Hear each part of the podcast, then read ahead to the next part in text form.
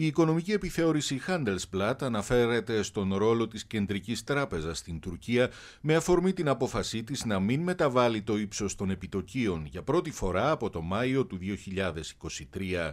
Όπως επισημαίνει, είναι η πρώτη απόφαση που φέρει την υπογραφή του νέου κεντρικού τραπεζίτη Φατίχ Καραχάν. Τον Φεβρουάριο είχε απροσδόκητα διαδεχθεί τη Χαφιζέ Γκαγέ Ερκάν, η οποία πρέσβευε μια αυστηρή νομισματική πολιτική. Η εφημερίδα του Ντίσελντορφ υπενθυμίζει ότι η ίδια η κεντρική τράπεζα χάνει όλο και μεγαλύτερο μέρος της αξιοπιστίας της. Η Χαφιζέ Γκαγιερκάν παρετήθηκε μετά από μόλις 8 μήνες το αξίωμά της, καθώς η 44χρονη άλλοτε τραπεζίτης στις Ηνωμένες Πολιτείες αντιμετώπιζε κατηγορίες για διαφθορά, σύμφωνα με τουρκικά μέσα ενημέρωσης. Η ίδια κάνει λόγο για δολοφονία χαρακτήρων. Υπό την ηγεσία της ΕΡΚΑΝ το βασικό επιτόκιο αυξήθηκε από 8,5% σε 45% πριν από την επανεκλογή του τον Ιούνιο του 2023, ο πρόεδρος Ρετζέπτα Περντογάν επέμενε για μεγάλο διάστημα σε μια πολιτική χαμηλών επιτοκίων, παρότι ο πληθωρισμός κατά διαστήματα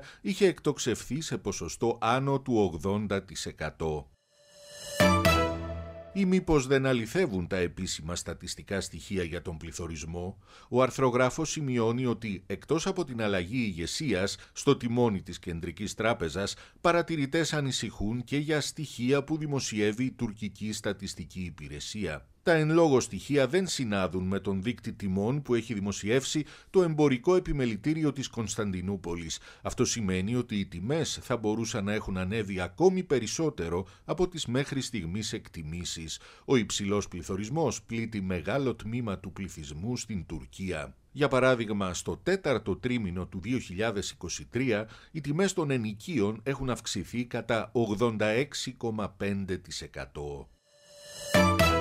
Η Frankfurter Allgemeine Zeitung αναφέρεται στο νέο πολιτικό σχήμα DAVA που διεκδικεί τις ψήφους των μουσουλμάνων στη Γερμανία και θεωρείται από πολλούς ως το μακρύ χέρι του Ερντογάν στο εξωτερικό. Ο αρθρογράφος υποστηρίζει ότι σε πρώτη ανάγνωση το νέο κόμμα αλλιεύει ψήφους σε ένα παραδοσιακό προπύργιο του Γερμανικού Σοσιαλδημοκρατικού Κόμματος.